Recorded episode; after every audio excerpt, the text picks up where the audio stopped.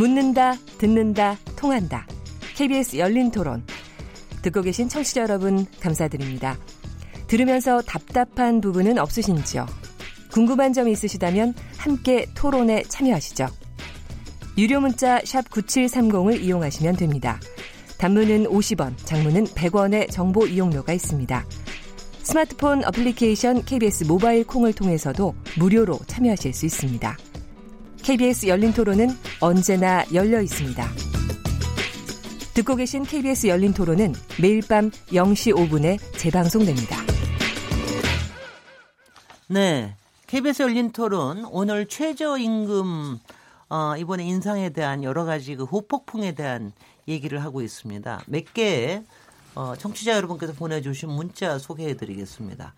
아, 휴대전화 5704번님. 최저임금을 일방적으로 올린다면 채용이 줄어들어 실업자가 늘어날 겁니다. 최저임금을 시간당 만 원으로 올려야 한다면 정부 지원을 늘려야 합니다. 임금 인상분의 절반은 인상분의 절반은 정부가 책임져야 합니다. 네, 지금도 어느 만큼은 있는 것 같이 보이던데요. 8, 8254번님, 서민들의 소득이 많아지면 가장 먼저 그 혜택을 누릴 업종이 음식점, 편의점일 겁니다. 몇달 경제 선순환이 이루어질 때까지 기다려줄 필요가 있다고 생각합니다. 신선하고 풍부한 우물을 만들려면 우물을 팔 때까지 잠시 기다려줘야 하지 않을까요? 7082번님, 최저임금을 시간당 만 원씩 주면 아르바이트를 쓸 수 없습니다. 임금 수준은 고용주와 노동자가 협의로 정해야 합니다. 1885번님, 최저임금 인상이 을들의 싸움인 것처럼 몰고 가선 안 됩니다. 수수료 문제와 임대료 등 갑이 책임을 나누도록 해야 됩니다. 어우, 굉장히 많네요. 3798번님, 최저임금이 많다고요? 물가가 올라서 서울에서 냉면 한 그릇 사 먹으려면 평균 8,800원이 든다고 하던데요. 한 시간 일해도 냉면 한 그릇도 못 사 먹는 게 현실입니다. 임대료, 프랜차이즈 본사 마진율을 줄여야 합니다. 6726번님, 국민들끼리 먹고 사는 문제로 서로 싸우게 해서는 안 됩니다. 이젠 정치권이 나서야 합니다. 최저임금 인상 파장을 종합적으로 진단하고 소상공인들의 부담을 덜어줄 법안을 처리해 주세요. 제발 정치권이 힘을 모아 주시길 바랍니다. 3879번님, 대통령께서 최저임금 1만 원 달성 공약을 사실상 못 지게 됐다고 사과하셨는데요. 공약을 지키면 좋겠지만 여, 여건이 안 되면 바꾸는 게 당연하죠. 현실, 현실을 잘 살피셨다고 생각합니다. 조금 늦더라도 서로의 입장을 잘 살펴서 최저임금 논란을 해소해 나갔으면 좋겠습니다.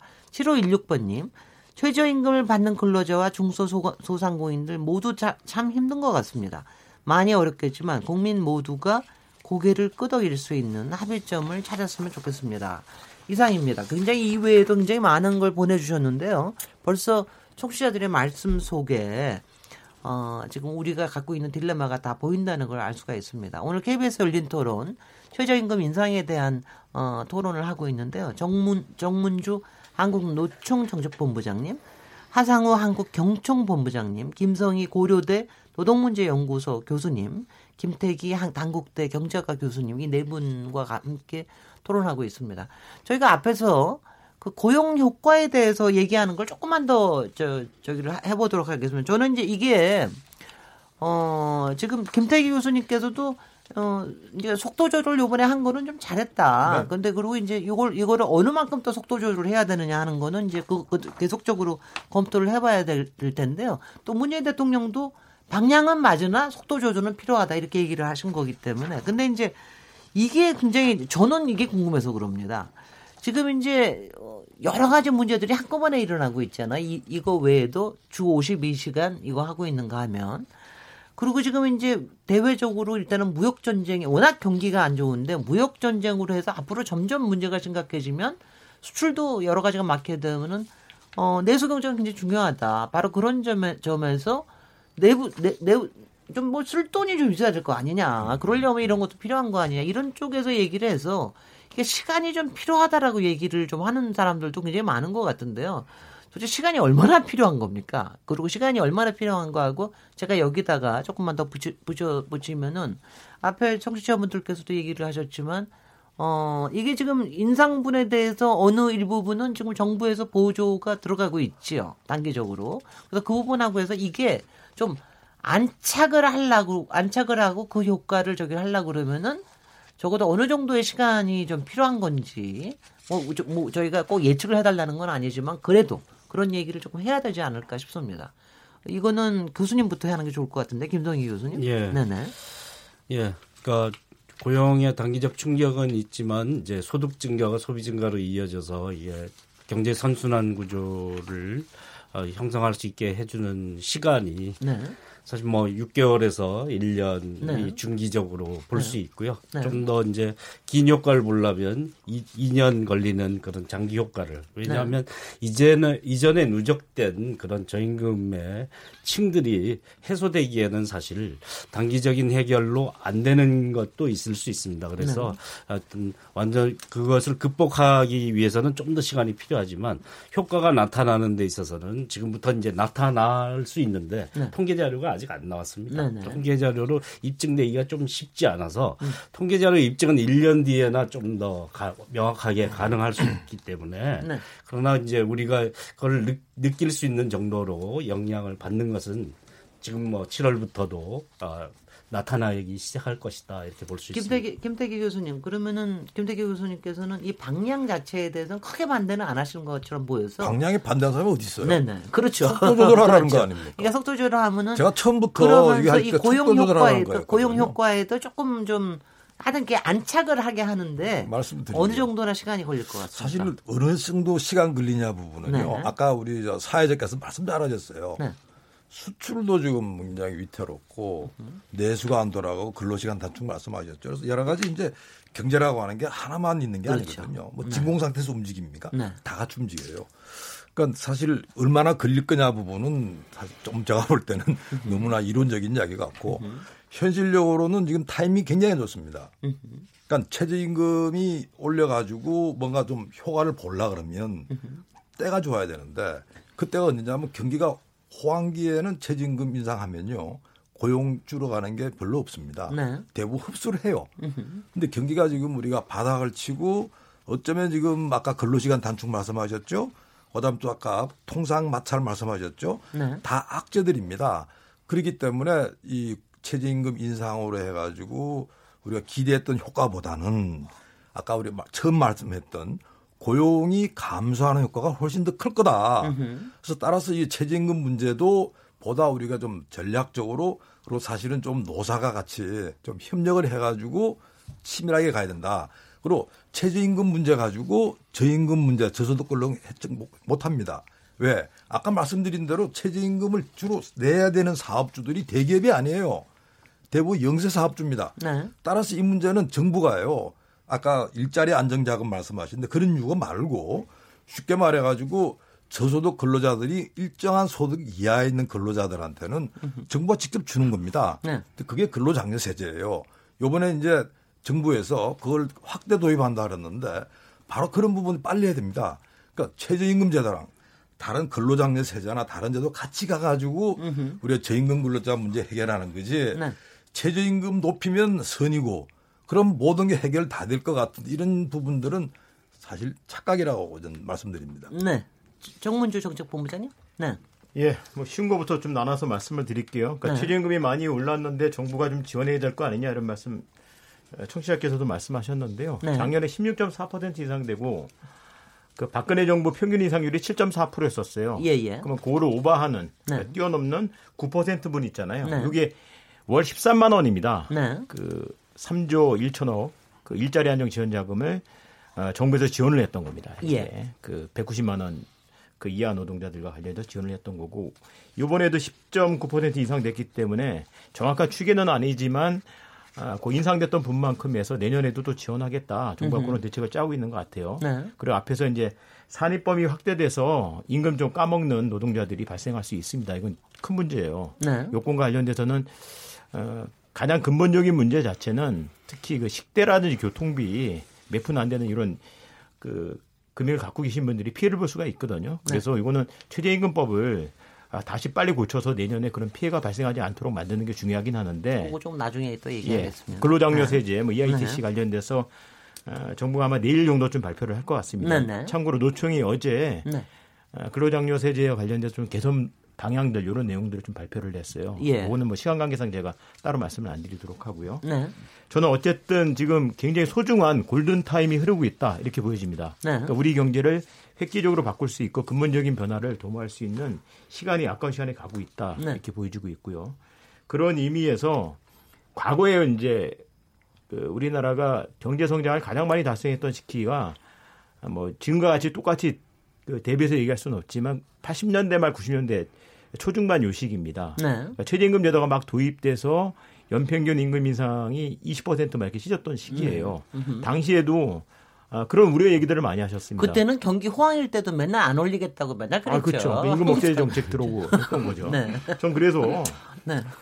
그러니까 진짜로 어려운 건지 네. 아니면 그 괜찮은데도 엄살을 부리는 건지 이걸 좀 봐야 될 것 같고요. 네. 앞에서 뭐 고용 효과, 경제 현재 상황들 여러 얘기가 나왔었는데 이걸 단정적으로 얘기, 얘기 할 수는 없지만 몇 가지는 우리가 간과한 게 있는 것 같습니다. 예를 들면 올해 2018년도 접어들면서 우리나라가 급속도로 지금 그 늙어가고 있는데 네. 65세 이상 노인분의 그 인구 구성비 자체가 아, 14%를 초과했습니다. 네. 아, 고령사에 진입했거든요. 네. 그 이런 문제들 때문에 취업자 증가율이 그 과거만큼 많이 늘어나지 않는다 이런 얘기들도 나오고 있어요. 네. 그러니까 이런 여러 면의 문제들, 네. 그러니까 인구 사회 구조의 변화의 문제라든지 이런 것들을 같이 아, 짚어서 볼 필요가 있다라는 것들이고요. 네. 말씀하셨던 것처럼 뭐 통상 마찰의 문제, 노동 시간 단축 여러 가지 뭐 겹겹이 네. 난제들이 있는 것으로 보이지긴 하지만 아, 지난번 토론 때 얘기했다시피 노동 시간 단축 문제 자체는 오히려 경기 활력을 불어넣을 수 있다. 네. 그러니까 좋은 일자리 창출이 뭐 최소 수십만 개까지 늘어날 수 있다라고 하는 추계들이 나와 있기 때문에 저는 오히려 돌파가 될 수 있을 것 같다라는 네. 것들이고요. 이런 마당에 최저임금 어, 좀 힘들더라도 우리가 다 같이 호주머니를 채우고 빈지갑을 채우는 정책으로다가 나갈 필요가 있다 이렇게 보여집니다. 네. 이 점에 대해서 저 야상호 본부장님 좀 보태실 얘기 혹시 있으십니까? 아니 왜냐하면 제가 이렇게 그럼 질문을 드릴게요. 아니면 제가 저도 뭐 30년을 다 매, 매년 보지는 않았지만 매년 최저임금 때문에 진통 겪었고요. 작년하고 올해는 정말 확실하게 크게 좀 늘었다 이런 느낌이 들지만 대개는 하여튼 간에 뭐 별로 많이 안 올랐던 것 같고요. 두 자릿수로 올랐던 게 한두 번, 그 전에 한 두 번이나 있었나? 뭐 이럴 정도인데. 그래서 아니 기업이 뭐 정말 우- 우리가 90년대에는 정말 저기 뭐 80년대 말 90년대에는 굉장히 호황이고 그랬는데 그때도 안 올리겠다고 난리하고 그랬는데 그때 좀 잘 올렸으면 지금도 우리가 좀 낫지 않았을까 이런 생각도 좀 들고 그러는데 제가 좀 여쭤보고 싶은 거는 어, 그러니까 우리가 항상 이게 똑같이 갈 수는 없지 않습니까? 그래서 저는 혹시 기업 측에서도 자, 이런 부분에 조금 적극적으로 그러면 이런 게 고용, 효, 고용 효과로도 좀 늘을, 저 효과가 크게 뭐 마이너스 효과를 줄인다든가 아니면 플러스 효과를 날 수 있게 조금 더 뭔가를 해보자 이런 생각들도 그쪽에서 아이디어를 갖고 계실 것 같아서요. 경, 경쪽에서는 어떠십니까? 나. 일단은 최저임금의 문제는요.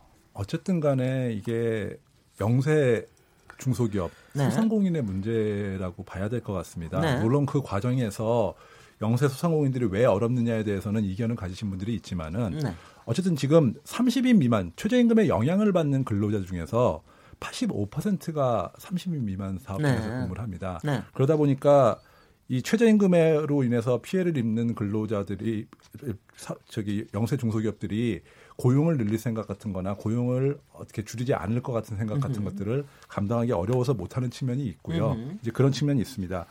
그래서 이제 여러 가지로 이 최, 최저임금 인상에 대해서 정부가 정부도 여러 대책을 마련을 해야 될 것 같고요. 네. 저희 기업들도 많이 노력을 해야 될 것 같습니다.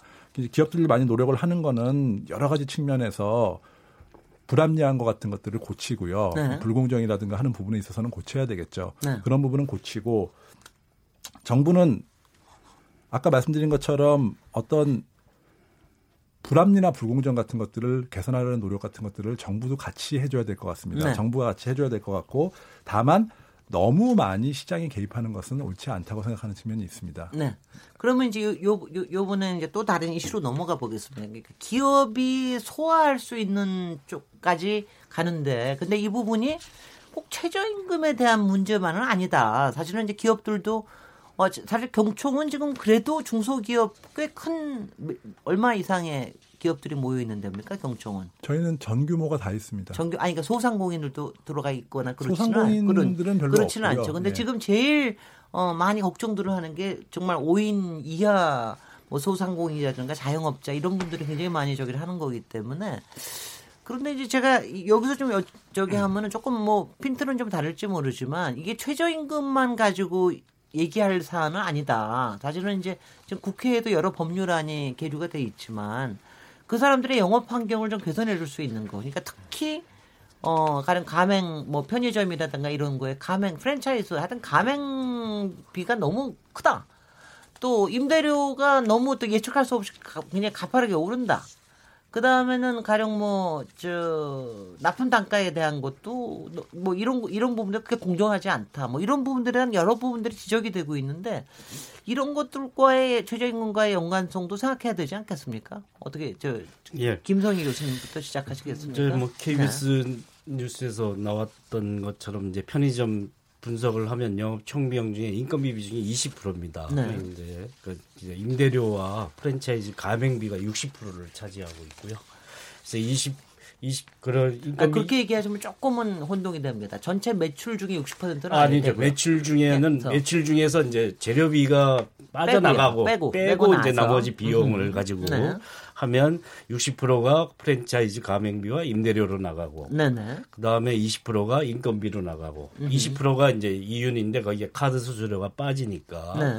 어, 알바비보다 못 받을 수도 있다 이런 얘기를 하는 분석을 봤습니다. 네. 그래서 이곳에서 이제 문제는 아, 가배 그러니까 을들끼리 나눠 갖는 40% 가지고 누가 나눠 누가 더 가져가야 되느냐. 말이죠. 편의점 사장이냐 알바냐 뭐 아니라 60, 60%의 문제를 어떻게 네. 할 거냐. 네. 그러니까 총 100%를 가지고 논의를 해야 된다라는 거고요. 네. 갑에 갑이 등장해야 되는 사안이고요. 또, 또 하나 이제 생각해 볼 거는 대기업들은 아무 상관이 없냐.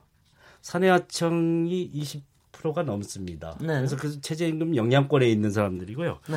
뭐 1차 하청, 2차 하청, 3차 하청 100%, 110%, 120% 이렇게 가거든요. 네. 하도급 최저임금 뭐 인상되면 하도급 단가를 올려줘야 되는데 안 올려주면 비용을 사실 전가하는 거나 마찬가지인 거죠. 대기업은 이해 당사자입니다. 핵심 네. 이해 당사자라는 점이고요. 이런 두 가지 사례를 봤을 때 어떤 갑을 관계의 문제, 우리나라의 불공정 거래의 문제, 이런 갑질의 문제의 영역이 이 문제를 푸는데 중, 중요한 사안으로 들어오지 않으면 자칫 을들 간의 다툼인 것처럼 없는 사람들끼리 뜯어먹는 게임처럼 여겨지게 된다라는 사실을 우리는 좀 수정해야 된다라고 봅니다. 네. 이런 구조적인 개선책이 해결책이 잘 안 나오니까 사실 당장 눈에 보이는 싸움을 하는 것인데요. 그런 눈에 보이는 싸움으로 구조적인 문제를 해결하지 않고서는 최저임금을 인상을 해서 좀 다른 방식의 성장 전략을 구사, 구사할 수 있는 여지는 사라지게 된다는 점도 네. 꼭 생각해 봐야 될 점이라고 봅니다. 제가 오늘 여기 오다가 토론하러 오다가 뉴스를 듣고 오니까 이제 공정 저기 저 공정위에서 프랜차이즈 뭐 조사 들어간다 뭐 이런 얘기를 갖다가 뭐 듣, 들으면서 왔는데요. 사실 저도 이제 요번에 처음으로 그 저 그 저 비율을 봤어요. 그러고 나니까 정말 그러니까 이게 보고 보면서 그냥 허무하다는 생각이 들더라고요. 그러니까 아까 얘기해서 총 매출에서 가격 그 뭐 제품의 제품이 아니라 그 원재료라든가 이런 것도 그런 것도 가맹점이면 다 그쪽에서 받는 거 아닙니까? 그런 거 가지고서는 거기서 예, 거기에, 상당 부분을 거기서 거기, 이익도 가져갈 예, 거기에도 뭐가 있죠. 거기다 가맹 가맹비 또 받고 아니 그리고 나머지 가지고서 우리 보고 먹고 살라 그러면서 이거 가지고 아니까 아니까 조금은 저, 는 이제 조금 이게 문제가 있다. 이거는 이런 거 어떻게 이렇게 손을 안 대고 있었을까? 뭐 이런 생각도 좀 하고 하면서 왔는데 혹시 저기 그런 부분들에 대해서도 상당히 좀 손을 대야 되겠다는 생각은 좀 들던데 어떻게 생각하십니까? 김태기 교수님. 아, 뭐, 네, 김태기 교수님. 어, 네. 지금 우리가 최저임금 때문에 지금 극장하고 있죠. 네. 어, 그래서 이제 해법을 항상 나오는 단골 손님입니다. 네. 임대료. 네. 첫 번째 항상 나와요. 그 다음에 이제 카드 수수료. 네. 그 다음 최근에 이제 특히 많이 등장한 게 프랜차이즈. 가맹비. 가맹비 네. 세 가지가 네. 이제 단골 3인방인데요. 네, 네. 어, 사실은 다 셋 다 지금 우리가 네. 조금 더 제도를 좋은 제도 만들어야 됩니다. 네, 네. 근데요. 이 제도가요. 최저임금 제도보다 훨씬 더 복잡합니다. 그러니까 쉽게 말해서 최저임금 문제를 해결하기 위해서 이 제도를 잘 만들어 주겠다. 지금 국회에서 아주 그냥 잠자고 있는 법안 많아요. 이게 네, 그만 복잡하거든요. 그럼요. 네. 복잡하거든요. 네. 그러니까 예를 들어 가지고요. 임대료 경우에 있어 가지고 우리는 건물주와 이 입주자 이야기를 하는데 네. 사실은 많은 경우에 예를 들어 가지고 원래 입주자와 새로 들어오는 사람 권리금이라 그러죠. 뭐 이런 문제부터 굉장히 복잡합니다. 음, 그것도 여기서 한번 토론했던 그렇죠? 적이 있습니다. 예, 카드 수수료도 아실 거예요. 카드 수수료 많이 떨어뜨렸어요. 네. 근데 사실은 무슨 카드를 예를 들어 가지고 껌사면서도 카드 쓰는 사람이 있어요. 네. 근데 사실 정부는 어떻게 하냐면 다 카드 쓰게 만듭니다. 네. 어느 나라가 카드를 다 쓰게 만들어요. 음. 소액에 대해 가지고는 그 예를 들어 사업주가 우리는 만 원 이하는 카드 안 받습니다는 뭐 안 받는 거죠. 그러니까 저도 저도 그거는 좀 이상하게? 생각하는데 아니 왜 그렇게 카드를 쓰라고 카드 업체들의 왜 그럽니까? 세원을 감출까 싶어가지고 감출까 싶어서 그것 세금 때문에. 많이 받으려고 그러는데요. 음. 사실은 지금은요 다 바코드가 돼 있어가지고 음. 카드 안 써도요 음. 국세청 다 파악할 수 있습니다. 네. 그러니까 예를 들어 가지고 이런 류 문제들을 해결하는 게 맞는데 납품 단가에 대해서 어떻게 생각하세요? 아니 들어보세요. 네. 사실은 제일 중요한 부분은 제가 음. 말씀드리는 골자는 뭐냐면 지금 시간이 많이 걸리고 그리고 어떻게 보면 그냥 이해관계가 막 얽히고 복잡한 문제 이 문제는 그 문제대로 별도로 해결하는 겁니다. 네. 최저임금 문제를 해결할 연장선에 두지 말라는 거예요. 사람들을 굉장히 어떻게 보면 희망 고문하는 거나 똑같다. 마치 임대료 하면 임대료 떨어질 것처럼 말을 하고 음. 그다음에 이게 무슨 프랜차이즈 하면 프랜차이즈의 어떤 문제점 다 해결할 거로 이야기를 하는데 사실은 그게 그렇게 하루아침에 되는 게 아니거든요. 그래서 제가 볼 때는 최저임금 문제는 최저임금 문제로 가고 그다음에 이제 우리가 뭐 임대료 문제, 카드 수수료 문제, 불공정 이제 프랜차이즈 문제 이런 이 문제대로 같이 가자는 겁니다. 네. 예, 그래서 어떻게 본다면 이 문제는 소상공인이 지금 아프다고 하는 부분은 주로 인건비 문제잖아요. 그 문제부터 해결해 주고 요건 요것들 해결해 주라는 그런 말씀드립니다. 아니 인건비 문제 아니 그러니까 왜냐하면 저도 우리 집안에서 좀 이런 거 장사하는 사람들이 있어가지고 맨날 이제 고, 그 고통을 얘기를 들으면은 아니 그러니까 아니 도대체 얘기하는데 인건 내가 이렇게 주물를 수 있는 건 인건비밖에 없으니까 그거 가지고서는 그냥 막 정말 징징징징 하는 거예요. 근데 이제 실제로 구조적인 문제는 분명히 있는데 거기는 내가 얘기하다 보면 막 잘릴 수도 있고 이래가지고 그러는데 지금 제가 알고 있기에는 한 금방 조정해 줄 수가 없잖아요. 아니 그 아니 근데 아니 제가 있고. 제가 제가 좀 문제는 그게 있는. 거거든요. 제가 아니 근데 저 네. 김태기 교수님께서 얘기하시지만 네. 분명히 이런 문제가 최저임금 때문에 연장선 상황에 있는 건 아니고 여러 가지가 지금 한꺼번에 다 그렇습니다. 얘기가 되고 있는데 네, 네. 국회에서 잠자고 있거든요. 그러니까 저가 저는 이제 이렇게 생각이 드는 거예요. 제가 아니 가맹비는 좀 낮추게 그건 법적으로도 할수 있는 거. 왜냐하면 지금 우리 구조의 문제가 대기업들은 돈을 쌓아놓고 있다는 거 아닙니까? 그리고 지금 아니 원청업자도 괜찮고 보- 보통 을병 뭐 이런 정도의 가문에 지금 힘들어하는 거니까 아 그런 거는 좀 쌓아 좀 그렇게 안 하게 하면 좀 안 되나? 그 다음에 카드 수수료 같은 거는 좀, 저, 업종, 그, 그거야말로 외출에 따라서 좀 차등 적용하면 안 되나. 임대료는 저는 뭐 계속해서 우리 젠트리피케이션 얘기하면서 우리 임대료, 상가 임대료 상한제, 뭐 인상률 상한제 같은 거는 빨리 도입해야 된다고 생각을 하는데요. 왜냐하면 워닝만 해두고 안 올리니까 자꾸 임대료는 더 올라가는 겁니다. 그래서 이제 이런 문제가 있는데 정문주 정책본부장님이 저보다 더 많이 고민하실 것 같으니까 얘기 넘기겠습니다. 사실 재벌 대기업의 그 갑질 건절이 가장 크다고 저는 봅니다. 네. 예. 크게 두 가지가 있을 텐데 지금 자영업자들 그 소상공인 문제가 있을 것이고요. 하나는 이제 앞에 말씀하셨던 이제 나쁜 단가 문제. 네. 특히 이제 제조업의 하청 중소기업들 관련된 문제들이 있죠. 작년에 최저임금위원회에서 현장 방문을 했었어요. 그 양주에 있는 자동차 부품 사업장인데 네. 납품 단가가 그 거기는 정말 그 3차 밴드였었습니다. 납품 단가가 15년 전에 300원이었습니다. 네. 근데 작년 그 가격이 120원이었어요. 그동안에 사실 원자재 가격이라든지 물가 상승 이런 거 감안하게 되면 훨씬 더 올랐어야 되지 않습니까? 네. 사실 재벌 대기업이 1차 밴더를 쥐어짜니까 1차 밴더는 2차, 3차 이렇게 내려가서. 수직 결합됐기 때문에 이런 현상들이 벌어지는 거거든요. 네. 이것을 사실 그 문제를 삼게 되면 거리 단절돼가지고 그게 망해버립니다. 네. 그 정말 영세한 중소기업 사장님이 허리 피지 못하고 똑같이 현장에 우리 노동자들 같이 일을 하고 계신데 참 가슴 아프다. 이런 걸 목도했었는데요. 공정거래위원회가 사실 현행법상으로 얼마든지 나서서 적극적으로 개선할 수가 있습니다. 그런데 이런 것도 적발해내지 못하고 있잖아요. 뭐 심지어는 어, 얼마 전에 그 언론에 보도됐던 것들처럼 지난 정권 때 공정거래위원회 70% 이상들이 그만두고 나서 그러한 재벌 대기업에 입사했다는 것들 아닙니까? 이런 정말 이상한 나라가 돼버린 꼴 자체가 우스운 것들이고요. 국회에서 지금 말씀하셨는데 가장 대표적인 게 지금 편의점, 커피집, 피자집, 통닭집 뭐 이런 데들입니다. 근데 여기에 본사들이 하나같이 재벌 대기업이라는 것들이에요. 재벌 대기업들. 네. 그 이들이 어, 대표적으로 이제 가맹 수수료 문제를 놓으면 이게 이제 본사 로얄티입니다. 이게 네. 편의점의 경우에 35%를 가져가요. 이게 인건비의 문제가 아니라는 것들이 드러났습니다. 그래서 우리 한국노총에서 지난 최저임금 협상 과정에서 그 우리 사용자분들이 퇴장하기 전이었습니다. 그러니까 이런 건들을 갖두고 같이 논의를 좀 해보자. 보호와 지원 대책들을 논의를 해보자. 그래서 최저임금위원회 차원에서 한국노총의 주장이 아니라 정말 우리보다 당사자로서 절절히 잘 알고 계신 내용들을 토론을 해서 내용들을 모아내고 최저임금위원회 명의로다가 정부에다 이첩시켜서 아. 실효성 있는 대책들을 뽑아봅시다라고 했는데 네. 전 이유를 잘 모르겠습니다. 그걸 작년에도 그러셨는데 올해도 이런 건설적인 제안 자체를 뿌리쳐버리시고 그냥 나와버리셨어요. 네. 참 가슴이 아픕니다. 네.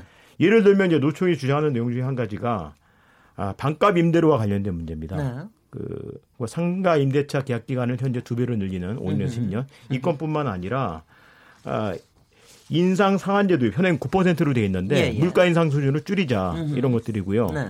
사실 이 건물주들이 불로소득 아니겠습니까 이게 지금 그렇죠. 뭐, 만, 뭐, 여, 근본적으로. 여 기에 대해서 증여세 수준으로 다 과세를 때리고 확보된 재원을 가지고 우리 임대인들한테 보호하는 형태로 가게 되면 반값 임대로 가능하다라는 계산들이 나와요. 그러니까 이런 네.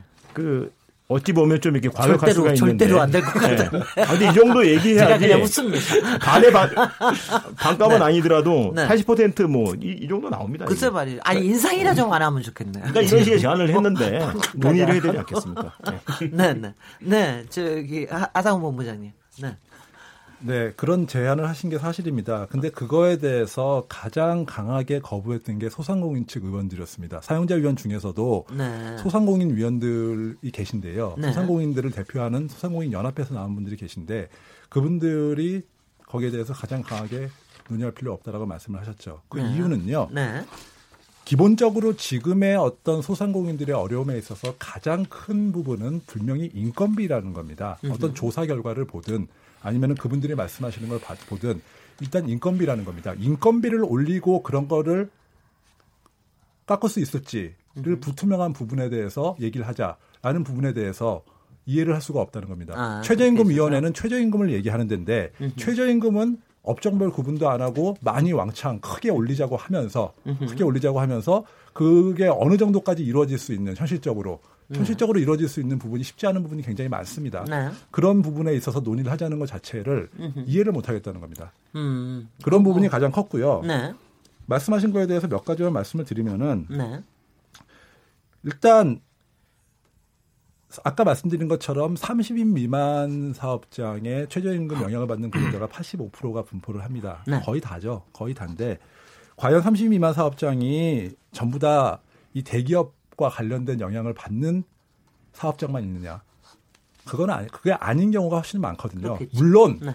대기업이 잘못하고 뭐 프랜차이즈 본사가 뭐 잘못한 부분이 있고 불공정한 부분이 있다면 당연히 개선해야 됩니다. 개선해야 되는데 최저임금의 문제는 그것만으로는 절대로 해결이 안 된다는 거죠.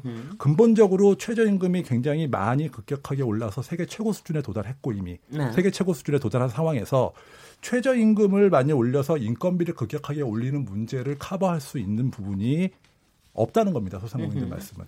그런데 그 인건비는 계속 올리자고 많이 올리자고 하면서 그런 문제를 가지고서 가- 얘기를 하자 최저임금위원회에서 거기에 대해서 납득을 그분들이 못 하시는 부분이 있었, 음, 있었습니다. 제가 잠깐만 여기서 제가 궁금해서 최저임금 인상률이 최고 저 세계 최고 수준이라는 거예요? 아니면 우리나라 최저임금 자체가 세계 최고 수준이라는 게 뭡니까 지금? 그 제가 통계에 따라 틀립니다. 예, 예. 아니 조금 이해를 하기 위해서요. 통계에 수준은 따라 아니고요. 네네. 수준은 만원 뭐 김성, 훨씬 넘는 김성희 교수님. 예. 네네. 만원 넘- 우리나라의 최저임금 수준이 국제 수준에 비해서 어느 정도입니까? 예, OECD가 권고하는 기준이 이제 평균 임금 3, 2분의 1, 네. 중위임금의 3분의 2인데요. 네. 거기에 미치지 못하고요. 풀타임 노동자 기준으로 해야 되는데 뭐 단시간 노동자까지 포함한 통계를 써서 뭐 거의 도달했다라고 얘기하는 것은 잘못된 기준이고요.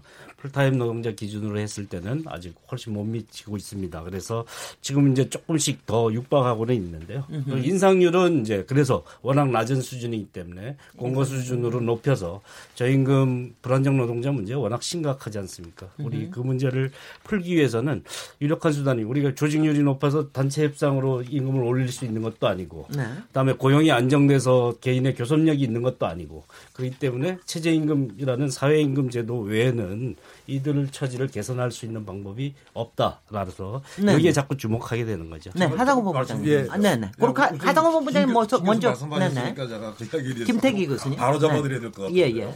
바로 뭐 우리 정문본부장한테 하고 말씀하시지만 최저임금 경우 아까 우리 김 교수님 말씀하신 대로 기준에 따라 사실은 들쭉날쭉해요. 예.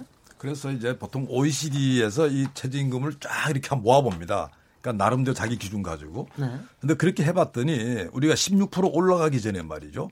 우리나라 최저임금은요 이미 미국, 일본보다 훨씬 높고요. 영국이랑 비슷하고 프랑스보다 낮았습니다.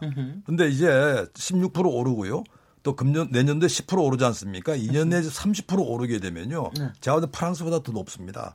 그러니까 사실은 지금 아까 우리 아, 그래- 하 본부장 말씀하신 대로 네, 이거 가지고 싸우면 저희 예, 그거는 뭐 얘기예요. 네. 최저임금 수준 자체가 낮다고 하는 이런 부분들은 사실은 예. 한번 보세요. 물가 상승률보다 몇 배를 빨리 가고 더군다나 2년에 30% 올라가는데 그건 OECD가 왜 통계를 가지고 다르게 뭘 하겠습니까? 잠깐만 말씀을 드리면은요. 네, 하정우 일단. 최저임금의 수준은 네.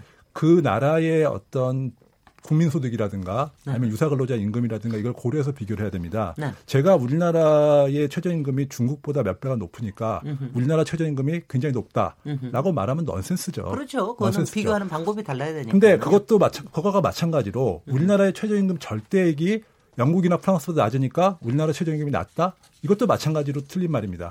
그렇다면은 어떤 국민소득이나 유사근로자 임금하고 비교하는 게 크게 두 가지 말을 많이 쓰는데요. 네. 보통 중위수 대비 임금을 씁니다. 아까 김선희 교수님이 말씀을 하셨는데 OECD에서 중위수 임금을 3분의 1을 공고를 한다고 하셨는데 전 세계적으로 오- 저기 중위수 임금 3분의 1 되는 나라 한두 나라밖에 없습니다.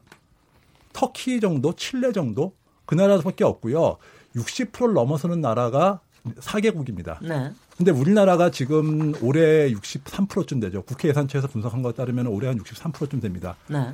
어, 전 세계적으로 다섯 손가락 안에 든다는 얘기고요.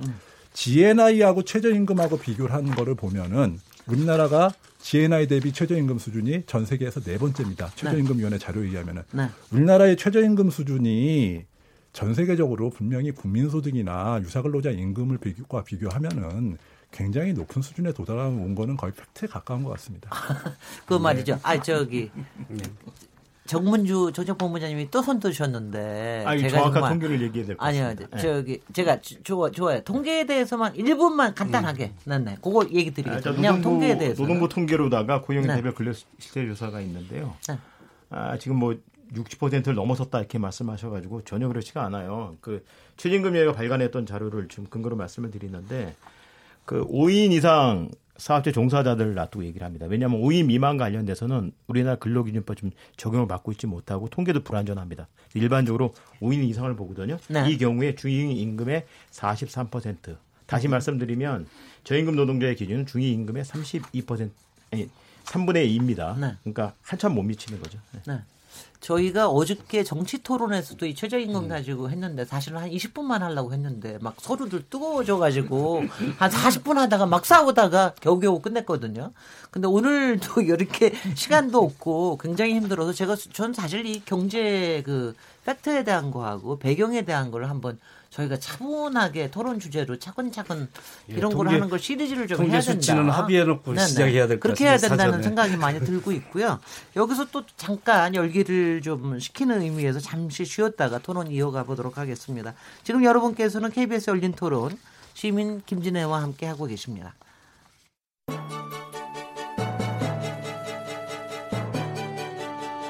라디오 토론이 진짜입니다. 묻는다, 듣는다, 통한다. KBS 열린 토론. 시민 김진애의 진행으로 듣고 계십니다. 네, KBS 열린 토론 토론 이어가도록 하겠습니다. 아, 청취자 여러분 문자 조금 더 소개해드려야 될 것 같습니다. 휴대전화 4128번님. 최저임금의 지나친 인상은 고용에 악영향을 줍니다. 또 물가 인상을 촉발합니다. 지금 편의점 업종이 가장 타격을 입는 것처럼 얘기하시는 분들이 많은데요. 외국인 노동력에 의지했던 3D 업종도 걱정이 많습니다. 최저임금은 지역별, 업종별, 규모별로 차등 적용해야 합니다. 3292번님, 저는 인건비 때문에 채용이 줄어든다는 말엔 동의할 수 없습니다. 최저임금이 아무리 많이 올라도 인력이 필요한 상황이라면 기업은 채용을 합니다. 편의점 프랜차이즈 얘기를 많이 하는데 과당 경쟁의 문제입니다. 출점 제한 같은 방법을 찾아야 합니다. 5795번님, 최저임금을 올릴 때마다 기업이 너무 인색하다는 생각이 듭니다. 경영진들이 스톡 옵션으로 몇십억씩 받는다는 얘기를 자주 듣는데 최저시금 천원 올리는 게 왜 그렇게 힘들까요? 콩으로 의견 주신 박상률 청취자님, 5인 이하 기업 고용주의입니다. 저는 최저임금이 오르는 것보다 부대 비용이 늘어나는 게 더 무섭습니다. 물류비, 포장재, 식비 급등 문제를 해결해야 합니다. 5044번님, 최저임금을 올려야 한다는 대전제에는 전적으로 동의합니다. 열악한 처지에서 일하는 저임금 근로자가 정말 많습니다. 임금을 많이 주고 싶어도 줄 수 없는 고용주의 입장도 답답하냐. 대책이 필요합니다.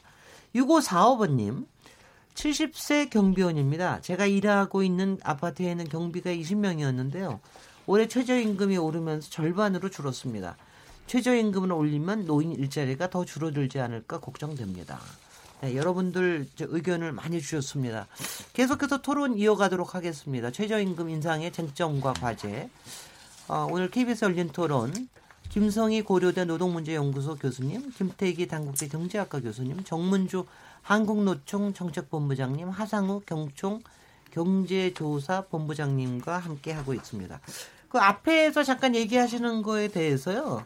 제가 그, 그 고용 효과 아니 기, 고용 효과라기 기업의 소화 능력에 대해서 좀 얘기를 좀 하다가 제가 그걸 좀 여쭤보겠습니다. 그, 그 정치자 문자에서 나타나고 있는데 업종별 그리고 규모별 차등을 하는 거에 대해서는 많은 분들이 어느 정도는 필요하다고 얘기를 하는 것 같아요. 근데 이번에 최저임금위원회에서 그렇게 하다가 그게 도저히 안 돼서 그걸 못했다고 그러시는데 혹시 이 차등제를 두게 되려면 어떤 준비가 필요하게 됩니까? 네, 정무주 정책본부장님. 차등제를 둘 필요가 없다는 거에 대해서 말씀을 드릴게요. 네. 네 한네 가지 정도 말씀드리겠습니다. 네. 첫 번째, 뭐 다른 나라 사례를 좀 봐야 될 텐데 대부분의 나라들이 이런 식으로 안 합니다. 아, 차등제를 네, 안 네. 준다. 그러니까 뭐 업종, 기업 구분하는 나라, 그두 가지를 동시에 하는 나라죠. 네. 유럽에서 뭐 그리스, 뭐 가까운 일본 요 정도 나라들밖에 없고요. 그러니까 차등제를 적용하는 데가요? 예, 예. 네. 거의 그 전산업 단위책으로 가고 있다. 물론 땅덩어리가 넓은 뭐 카나다, 미국, 중국 같은 게 좀 틀려요. 근데 우리나라 그렇게 이제 땅덩어리가 넓지 않으니까 그쪽에서 무슨 이유로 차등제를 합니까? 땅덩어리가 넓잖아요. 아, 그리스가 짱, 뭐 땅덩어리 안 넓은 아, 것 그리스요. 같은데? 네네. 그거 말고 나머지 세 가지 좀 얘기하면서 말씀드리겠습니다. 네네. 네. 첫 번째는 제도 취지에 반한다라는 거고요. 그러니까 최저임금 제도 제1조의 목적 취지가 나와 있어요. 이 제도는 기업의 지불 능력에 따라 달리할 수 있다는 것이 아니라 저임금 노동자들의 생활 안정과 보호에 목적이 있습니다. 네. 그거를 봐야 된다라는 거고요. 네. 두 번째는 불가역적이고 되돌릴 수 없다. 이게 무슨 말씀이냐면 최저임금 제도 처음 도입하고 나서 비핵화, 비핵화로 하지 마시죠. 말이에요. 네. 최저임금제도 처음 시행했던 1988년도에 업종 구분을 했던 적이 있습니다. 근데 그 이후에 전 산업 단일 체계로 갔거든요. 근데 그만한 이유가 있었던 거예요. 왜 그러는가? 그걸 봐야 된다라는 거죠. 그래서 30년 전으로 다시 타임머신 타고 가서 되돌려서는 안 된다라는 거고요. 세 번째는 사실 해마다 지금 사용자 측에서 최저임금위원회 협상 들어오게 되면 요건을 최근에 몇 년 동안 계속 제기하셨어요. 네. 그래서 작년에 아, 제도 개선 위원회라는 걸 만들어 가지고 여러 가지 논의를 했었는데 그 중에 한 가지가 차등 적용이 필요하나 안 하냐 관련해서 논의를 했어요. 네. 그게 불과 1년 전입니다. 아. 작년 하반기부터 해서 올해 연초까지 열심히 전문가들 같이 모여서 토론을 했는데 공통된 입장은 뭐냐면 바람직하지 않다. 그럼 왜 바람직하지 않냐? 그 내용을 봐야 되는데 아, 전문가들 논의 결과는 아, 부정적인 효과가 훨씬 더 클 것 같다 이런 말씀하셨어요. 무슨 얘기냐면 업종별 생산성과 지불력 차이가 업종 구분 적용을 시할 정도로 크지가 않다. 네. 그래서 선별 과정에서 지금처럼 선별 과정이요. 어떤 규모를 끊을 거며 어떤 업종을 찾아낼 건가 이런 건데 선별 과정에서 발생하는 사회적 비용을 고려하면 적용 효과가 오히려 미비하다. 얘기했었고요. 네. 노동자들 간의 불공평성 문제를 야기할 수 있다. 소위 양극화를 더 벌릴 수 있다는 얘기입니다. 그래서 네. 최저임금이 표준임금으로서 역할을 해왔었는데 특정 업종을 저임금 업종으로 낮은 찍는 효과를 발휘할 수 있다라고 해서 부정적이다라고 말씀하셨던 겁니다. 네.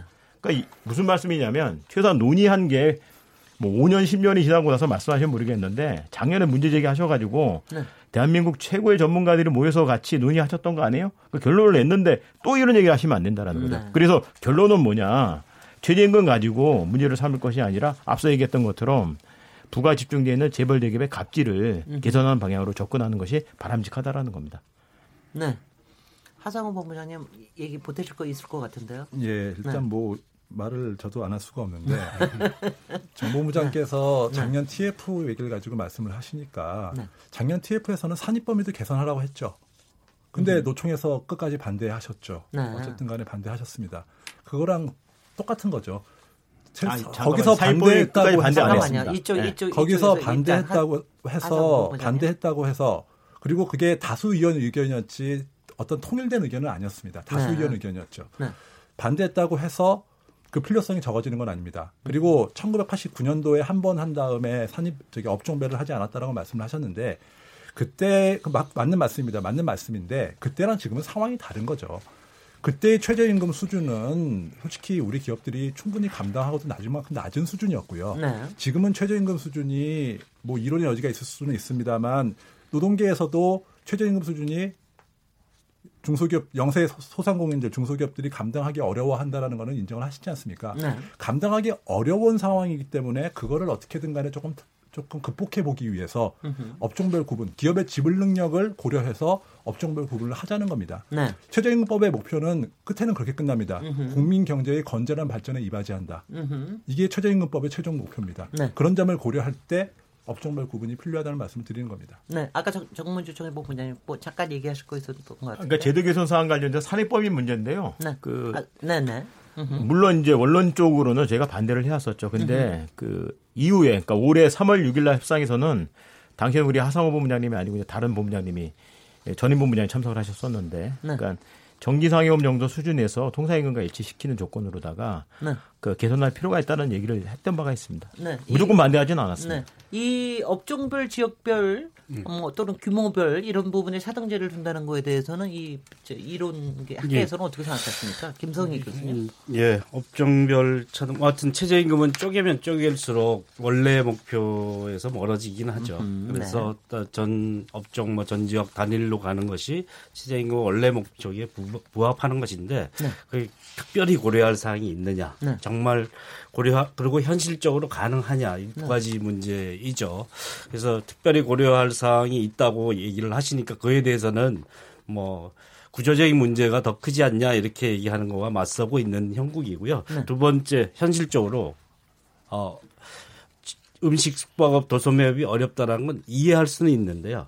그걸 그러면 몇 퍼센트 어떻게 감안해 줘야 되는지를 수치화할 수 없습니다. 그리고 객관적인 통계가 상당히, 상당히 경기나 이런 것에 따라 변화가 빠를 것 예, 같아요. 객관적 통계가 없고요. 그리고 그 내부의 편차가 워낙 큰데 네. 사실 아까도 초, 초반에 말씀드렸지만 그 누구가 보호의 대상이냐, 네. 차등 적용의 대상이냐에 대해서 순서를 매기 매우 어렵다라는 겁니다. 가장 어려운 자영업 소상공인은 고용인이 없는 자영업자입니다. 네. 혼자 힘으로 버텨야 되는 사람들인데요. 그 이상에서는 사실 건물주가 있는 사람, 건물 있는 사람이 있고 몇 개 체인을 같이 가지고 있는 사람도 있고, 다음 다음 사업에 뭐 규모가 엄청 큰 데도 있습니다. 네. 이걸 해서 그 업종으로 뭉뚱그리기에는 굉장히 어려운 점이 있다. 그래서 네. 사실 대기업 지원에 가까울 수 있는 사, 사안도 생기기 때문에 이걸 적용하기가 상당히 현실적으로 어렵다. 그리고 투명하지 않아서 네. 사실 그게 객관적인 영업 비용을 확인하기가 어려워서 네. 걸러내기가 어렵다는 교수님. 점입니다. 네, 김태기 교수님도 네. 같은 생각하고 계시는지. 어, 제가 요번에 이런 생각이 들었어요. 네. 이 소상공인들이 차등 적용하자 업종별. 그때 느낌이 사실은 소상공인들이요. 경영계 노동계 놓고 보면 사실 중립적이지만 오히려 제가 볼 때는 노동계랑 증서사랑 더 맞을 수 있다 본 봤습니다. 그럴, 수도 그렇죠? 있겠습니다. 네, 네. 그러면 차등 적용하자는 이야기는 뭐냐면 어떻게 보면 최저임금을 좀 더 올라가는데 좀 유연하게 올라갈 수 있도록 하자는 그런 어떻게 보면 투트랙 전략으로 봤는데 네. 이게 그냥 공익위원들이 그냥 단칼에 날려버린 거예요. 음흠. 아, 그 필요 없다는 거죠. 왜? 공익은 한 명도 이번에 거기에 동의해 준 사람이 없습니다. 네네. 그러니까 사실은 소상공인 입장에서는 굉장히 화가 많이 난 거죠. 그랬을 것 같습니다. 그렇잖아요. 네네. 최저임금 심의위원회란 데가 음흠. 협상하는 데거든요. 네. 거기서 무슨 뭐 교수님들 와가지고 뭐 강의 듣는 데 아니거든요. 네. 그러니까 쉽게 말해가지고 노사가 협상을 하고 공익위원들이 조정 역할 해주는 데인데 거기서 뭐 공익위원들이 제대로 이야기하면 들어주는 것도 아니고 네. 또 거기에 대해 가지고 한 협상을 붙여가지고 타협을 시키는 것도 아니고 네. 그냥 일사천리를 가버리니까 네. 사실은 제가 볼 때는 이 차등 적용 문제도 통계고 그보다 더 중요한 거는요 역시 협상입니다. 이 협상에서 그분들 의견을 듣고 공익위원들이 아 저분들 말이 합리적이라는다면 따라주는 게 맞다 보는 거죠. 네. 네. 네. 잠깐만요. 여기서 또 얘기를 저기 또 하면 더 힘들 것 같고 제가 또 다 질문 하나만 더 하겠습니다. 지금 얘기하는 거죠. 요, 요번에도 뭐 최저임금위원회가 결국은 뭐 한 역할을 한 건데요. 지금 이제 30, 30년의 경력을 가진 이 최저임금위원회에서 지금 말씀하시는 거 보면 어떤 한계도 보이는가 하면 또 그렇든가 하면 할 일이 훨씬 더 많다라고 얘기하시는 것도 있는 것 같고 지금 최저임금위원회의 위원들의 구성이나 운영 방식이나 이런 부분에서 좀 더 개선할 방향이나 이런 부분이 좀 있다고 생각을 하시는지요?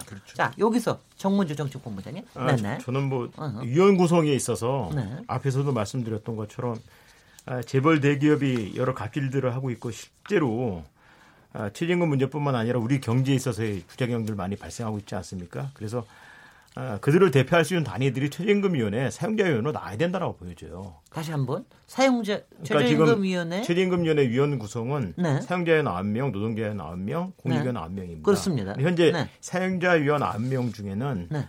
어, 제가 아는 한 재벌 대기업의 이해를 직접 대변할 수 있는 단위는 없다. 아 아, 그렇, 이렇게 그렇다. 보여집니다. 그래서 네네. 그러한 실질적인 권한을 갖고 있고 대면할 수 있는 단위들이 들어와야 된다라는 거예요. 예를 들면 과거에는 어, 상, 상공에서 있지 않습니까? 대한상이 네네. 대한상의에서 참여를 하셨고 아 예. 또 지금은 이제 흐물흐물해졌지만 정경련이 참여하고 그랬었어요. 네. 근데 예. 지금 그렇게 참여를 안 하게 된 이유는 그 사람들은 최저 임금에 대해서 별로 구애를 받지 않기 때문에 그러니까 제가 봐서는 겁니까? 최저 임금위원회 들어오면 솔직히 네. 많이 힘들고 어렵습니다.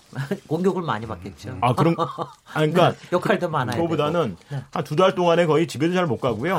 고생을 많이 해요. 뭐 을, 을들간의 싸움으로 뭐 아니 아니 그러니까 조금 지금 그 얘기를 들으니까 약 갑자기 기분이 좀 나빠지는 게뭐 재벌 대기업들은 자기네들끼리 딴 데 가서 놀고 여기서 니네들끼리 그냥 막 그냥 싸, 싸워봐 이러는 식 같아가지고 좀 기분이 나빠졌어요. 그래서 본인들이 안 들어오고 계신데 네. 저는 이거 정부가 그 추천권을 사용자 단체가 갖고 있긴 하지만 그러니까 상위가 안 들어오면서 딴 사람을 들어오게 한 거거든요. 네. 직접 들어올 수 있게 좀 강제를 할 필요가 있다 이런 것들이고요. 네. 또 하나는 책임 있는 정부의 역할입니다. 그러니까 네. 정부는 위원으로 들어오진 않지만 특별위원이라 그래서 고용노동부의 근로기준 국장 네. 그리고 기획재정부의 담당 국장, 네. 산자부 국장 이렇게 있는데요. 네. 고용노동부의 근로기준 국장은 굉장히 열심히 잘 참여를 해서 성실하게 답변하고 역할을 합니다. 네. 근데 기재부 산자부는 시작부터 끝까지 한 번도 참여를 하지 않아요. 기재부 사재부 항상 문제입니다. 예. 그러니까 거기도 반드시 그 특별위원회 한 사람으로서 역할을 좀 해야 됩니다. 네. 알겠습니다. 이거는 굉장히 주- 중요한 뭐 이런 거는 국민들이 잘 모르는 얘기이기 때문에 그 기재부 장관 네네. 얼핏하면 최저임금 관련해서 부정적인 말씀을 하시는데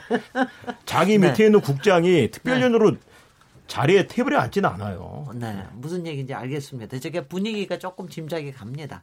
네, 이 점에서 하정우 본부장님도 개선에 대해서 분명 생각하시는 게 있을 것 같아요. 예, 지금의 최저임금이 아까 정보부장 말씀하신 것처럼 노사 공익 각각 9명의 최저임금 위원이 결정을 합니다. 네. 근데 뭐 노는 당연히 노의 주장을 펼치고 사는 사의 주장을 펼치죠. 네. 결국에는 결정하는 거는 공익위원이 굉장히 큰 역할을 할 수밖에 없습니다. 네, 그분들이 전문성을 가지고서 본인의 신념에 따라 하시겠지만은 그 성향이라는 거를 무시할 수가 없는데요. 그렇겠죠. 그거는 결국 공익위원을 전적으로 노사의 추천도 받지 않고 선정하는 정부를 따라갈 수밖에 없죠.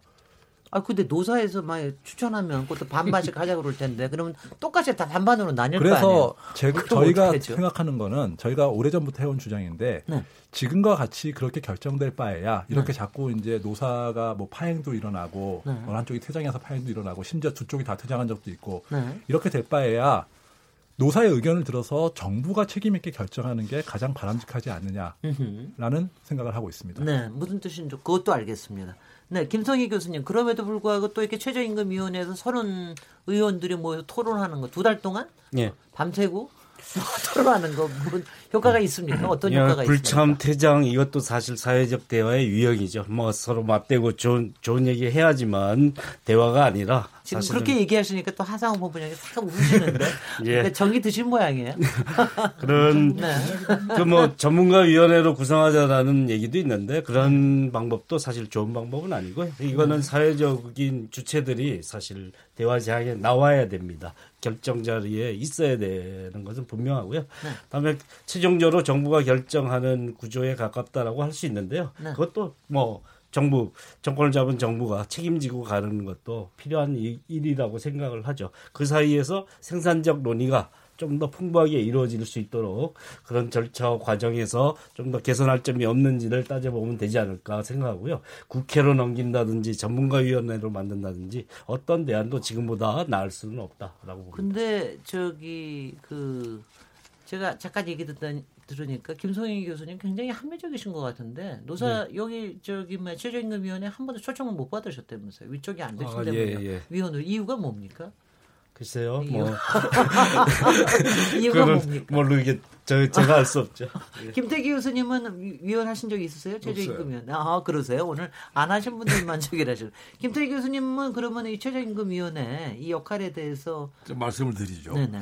우선 최저임금은 누구를 위한 걸까요? 저소득계층이죠.